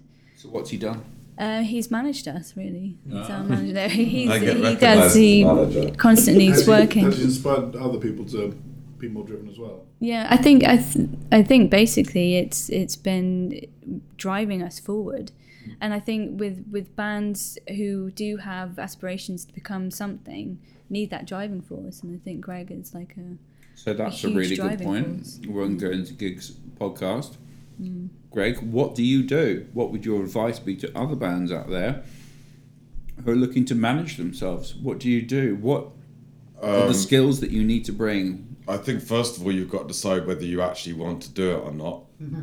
Because if you just want to have fun and you want to be in a band and you want to just enjoy it and play, it, just enjoy it. Yeah. Don't get involved in that because it's not worth it. It can become like work, can't it? It, it becomes it becomes really work. Yeah. And I mean, we had a tour at the beginning of the year, and it took about five months of booking, especially when you're an unknown. Sorry, uh, listeners can't see this, but when you were talking there, you, you, you're taking your glasses off, you're rubbing your forehead, you're like stress. stressing your temples. It's- it sounds like it was hard work, brother. Well, basically, you can take your, your day. If you do, I don't know, you do a 40 hour week, and then if you're trying to book tours and book a band, you've got to add an extra 20 hours of work on top of that each week at least. So that's anything from menial, boring things like trying to send emails and you can only send five at a time.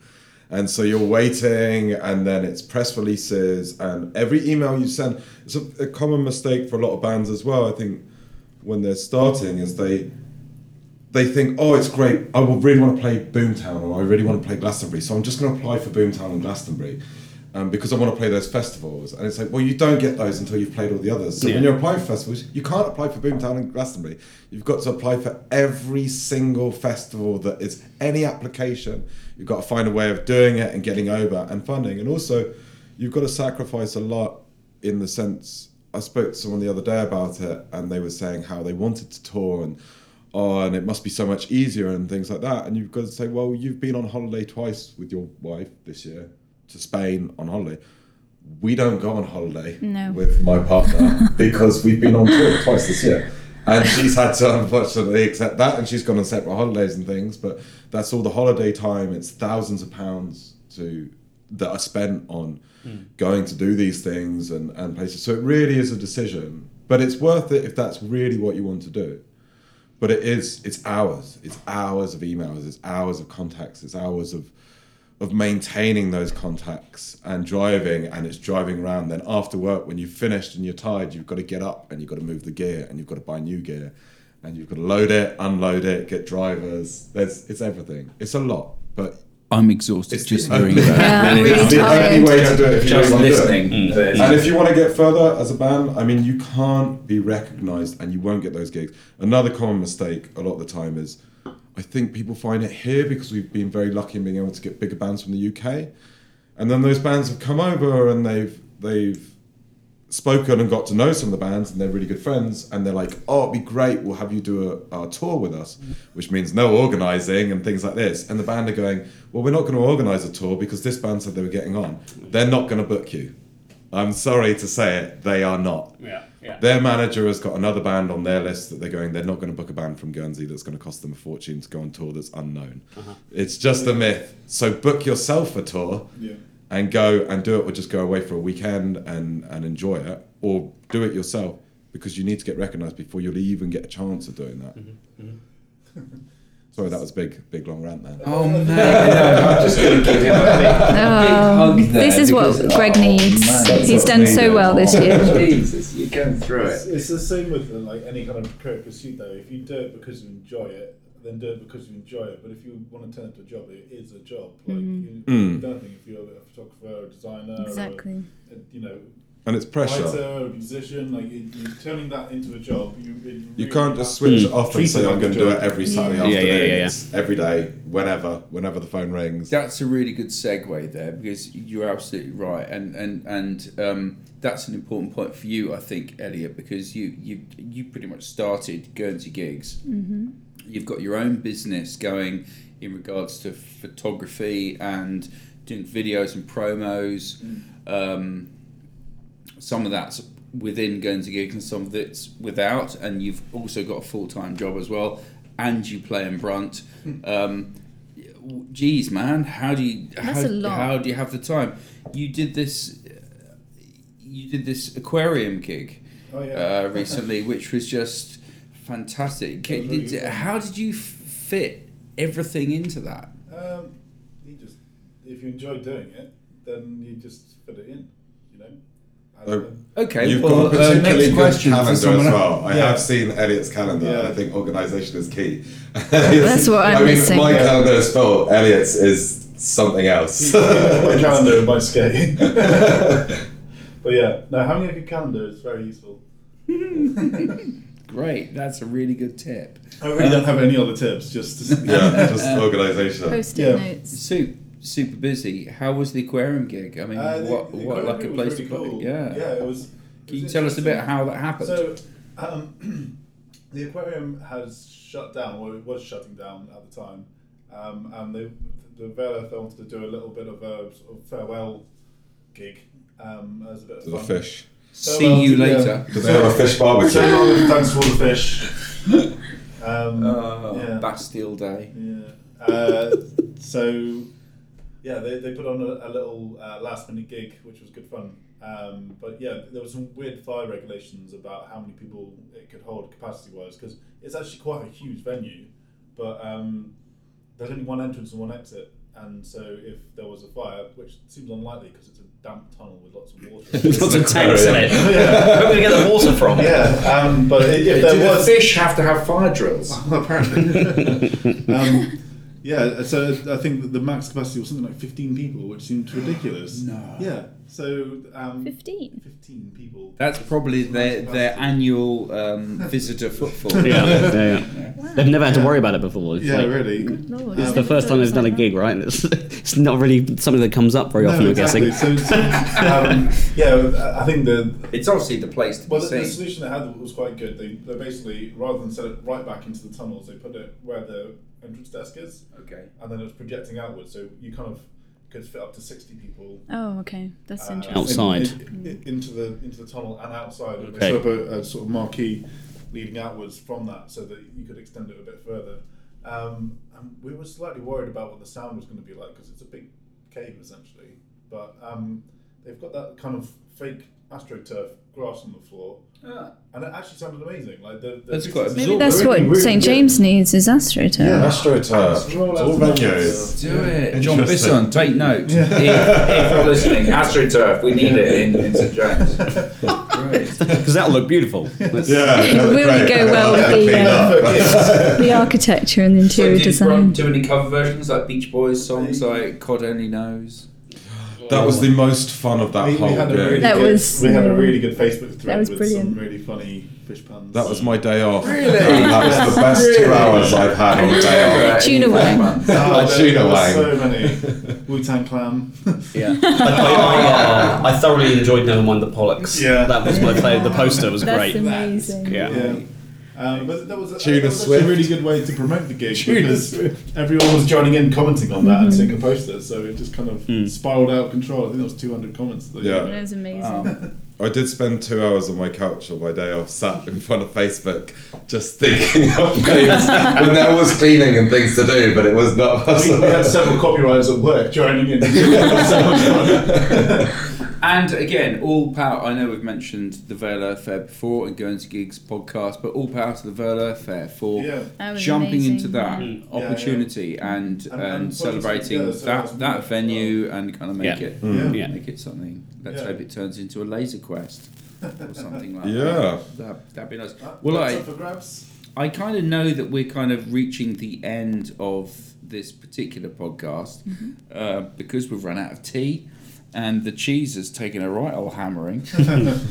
um, I wanted to talk about two things, three things that came out. Um, the first thing comes, I don't know how we suggested this when we were putting together this list of questions. Uh, it's kind of related to the aquarium gig. Mermaid porn. Oh. I don't remember that being put on the list. It was.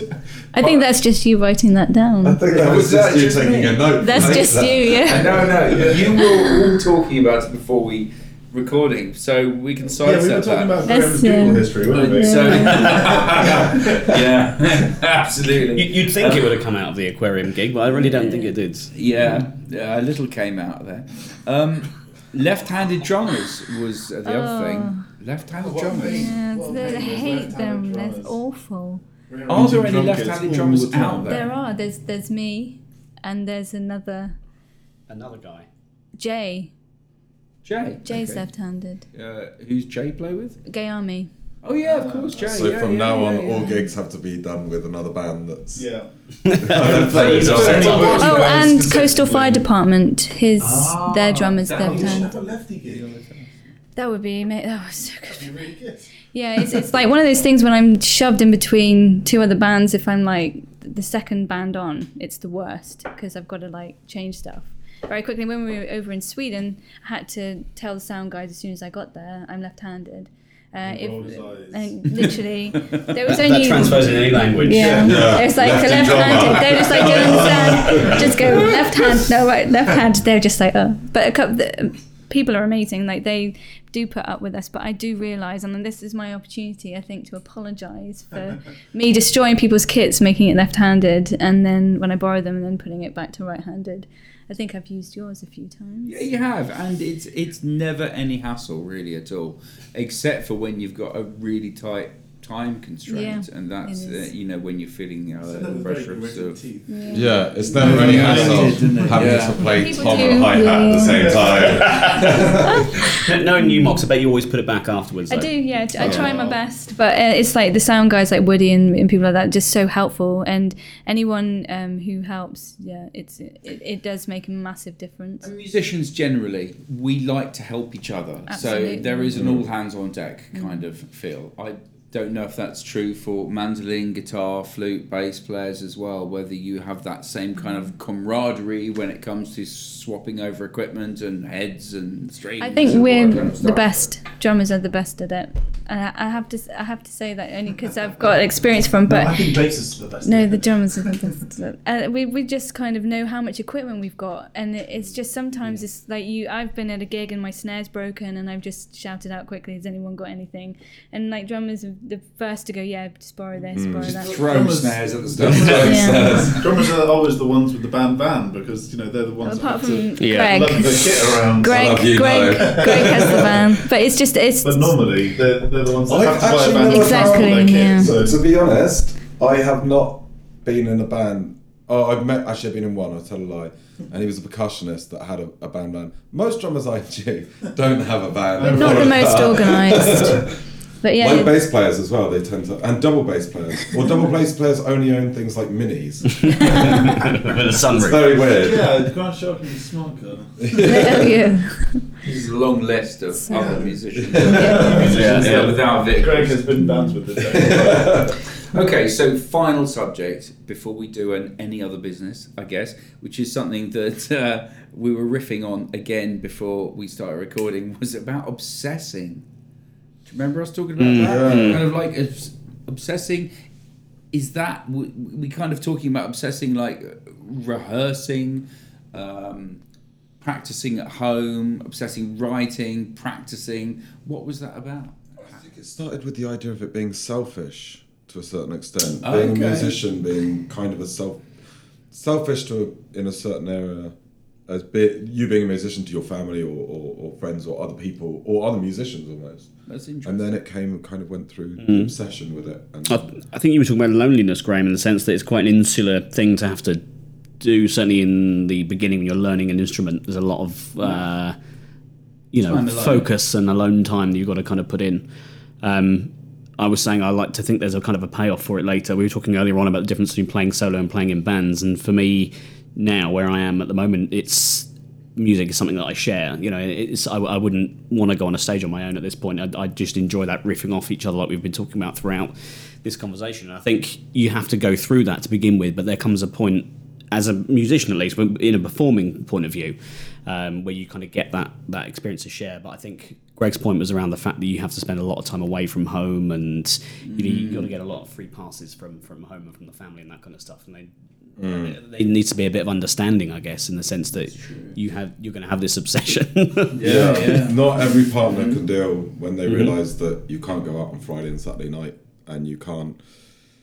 Um, most some weekday weeks as well or mm. disappear and between and they can't understand the extra extra time I think. So you've got to find the right person that Yeah, but and dating other musicians isn't always the best. and not either because you have got that thing of s- a lot of the time there is sometimes even an ego involved in that. And i remember a friend of mine she she's an oboe teacher and uh, her husband is a, a tuba teacher and also um, a director of music school. And he's been an international musician. He's absolutely incredible. And she said when they got married she had to realize that her career was going to go second from that point on because simply she wasn't going to be as good or as recognized but it was a really difficult ego thing to come over and that she would have to take over the family a little mm-hmm. bit more because that's what he did and that was his job and he was better and that was something that had to be accepted at the time He So- had more success at that he time. had more success. That's and, interesting. And, and so Yeah, it was it was difficult and had to be accepted, but at the same time because it was the thing to recognize there it's not always about better if it, you can be a better musician but less successful Yeah, yeah, absolutely. than somebody Yeah. else Yeah. actually your partner might be actually better than you yeah, but and as they you're an haven't the aspiring luck or musician the break and or trying to be as Yeah. good as you can, and then you realise that your partner who you live with every day is always out bettering you in, in your in your work. Essentially, it can be it can be a cause for friction quite quite quickly. So. I think just not a good kind of friction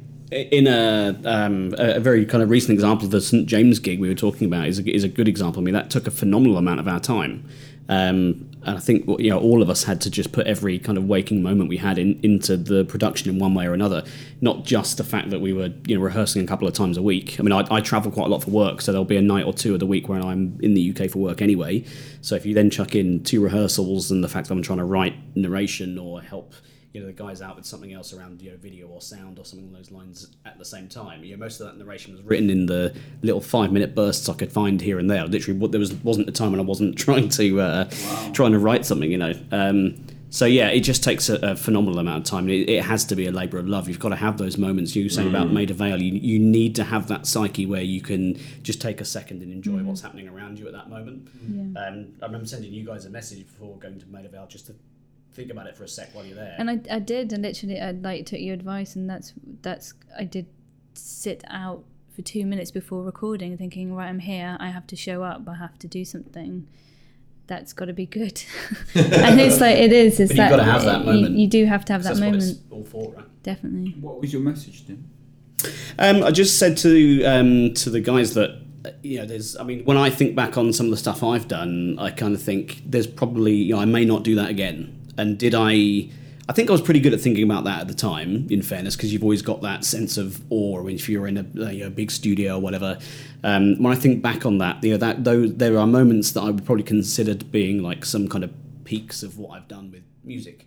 Um, and so I just I, I loved the fact that these guys were going to another another level, you know, another step, or whatever. And I just kind of was just really keen that they would just have a sec to think about what was happening around them. Like you were saying uh, Yeah. with your Yeah. brother Greg, you know, it was, it was just moment. just That you know enjoy that moment. You said, yeah. You know, I was trying desperately not to say it might not happen again because we're sure it will. well, Well, we're very famous, you know. you're Exactly, in stadiums exactly. after stadiums. But that's yeah, I think that's really important. I think because that's ultimately what, what it's all for. You know, that's the reason that you're you know you're you're away from your family Yeah. or you're spending every every hour you're spending every penny you've got on equipment and all that kind of stuff. And if you can't just have those moments, then you know it's it's all There's going an to feel a adrenaline bit. to it. But You were with us when we did um, Beautiful Days this year, which was Yeah. a big leap for us. Yeah. And um, we brought crew, so we had Tim and we had Dave, who's our, our roadie as well. So Tim on, on stage tech and stuff. Because at the more you go up, being a musician, the more bigger shows you've got to do. Is not the more money they make; it's the more that you have to have more crew around you to do other things and, and all this extra.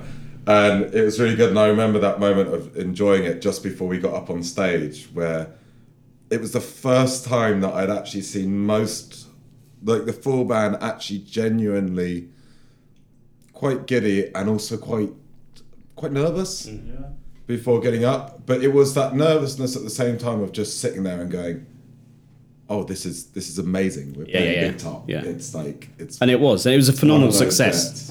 Bets. It was. Uh, I, I, I was just really kind of humbled to be a part of it. to be honest. I know it sounds really cheesy, but it was. You know, I mean, the, the the big top was absolutely packed out as well, which I don't think any of us were expecting necessarily. You know, at that time of Well, no, you know, it's apart think from the it fact that you're so famous, obviously. um, Well, yeah, yeah. yeah, there is that. But, but yeah, but it, I mean, so many. and there was one. I remember there was one. There was one moment where I, I think I tuned something of yours on one side of the stage, and I had to go around the other side of the stage to tune Richie's guitar and hand that to him at the other side. And I remember sprinting like behind the curtain on the back of the stage. I was out of breath when I got to the other end. I was like, "This stage is fucking huge." so, geez. I started to worry about like how long it was going to take me to get from one end to the other. I was genuinely really nervous about not getting to the other the high side in time. And yeah, right, yeah, yeah. Yeah, but Segue. yeah, it was, it was stressful. But it was that moment of enjoying it, I think, and having the full band. And then when you finished, because we did before going out, you got sound check and there was no one. We were starting at twelve, so it's the empty stage. Mm. And then you go out and you think, oh, well, hundred people turn up because there's about three in the room. That'll be good, you know. We got we got at least hundred people turning up, and then you walk back out, and then you, it's like absolutely rammed. Yeah, yeah. Play the show, you get back, and there's that moment after the show where you've got everyone, all the crew, all your friends, like the band. It's a really tight moment, and that's. It takes a while, and I can't remember. I think it was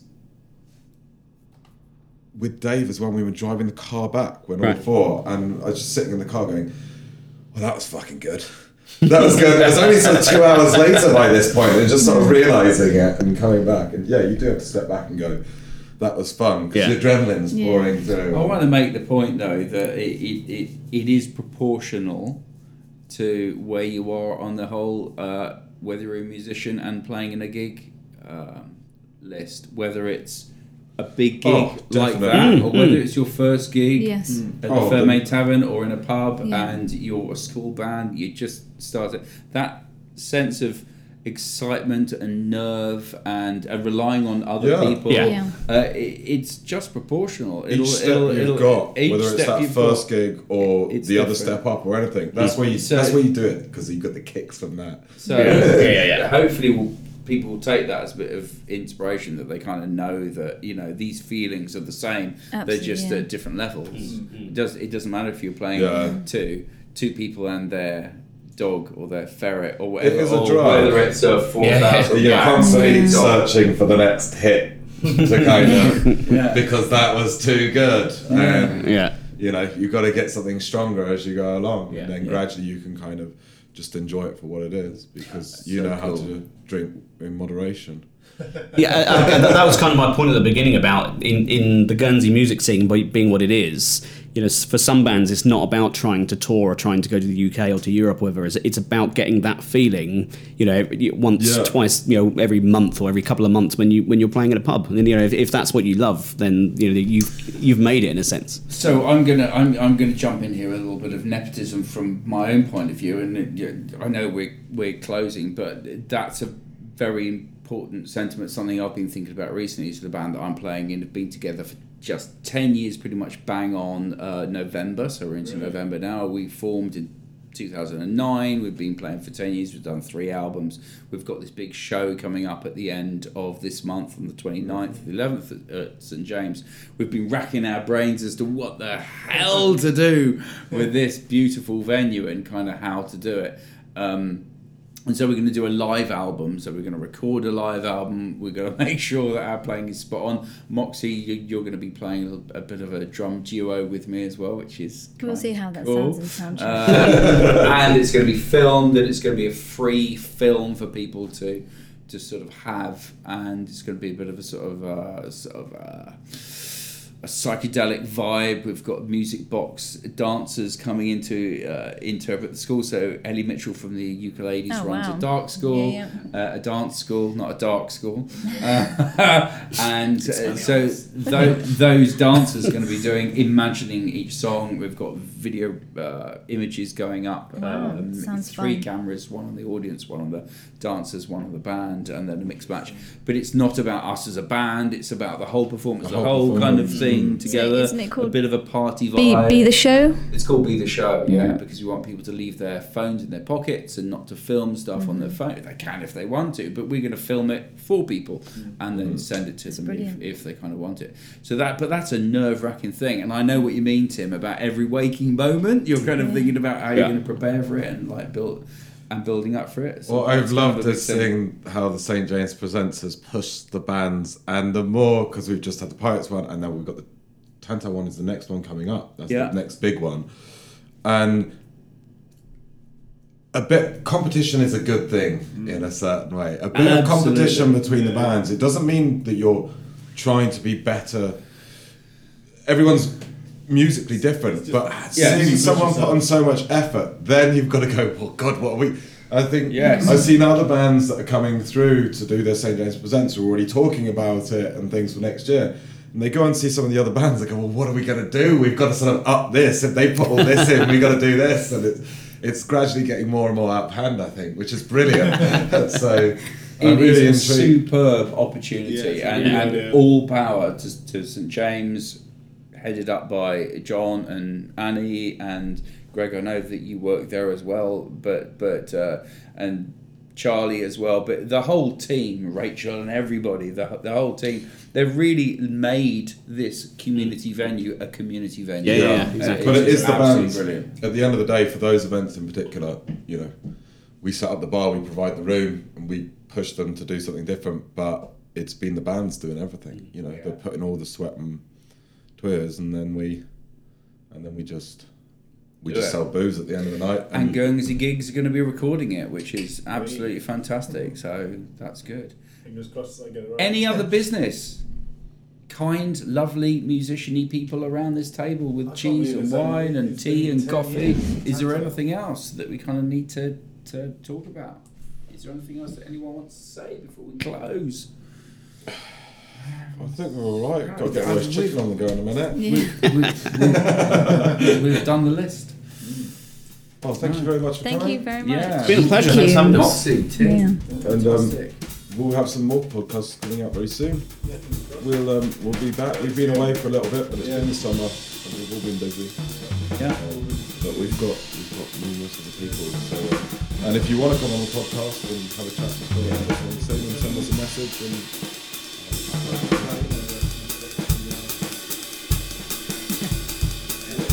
Do it. Absolutely.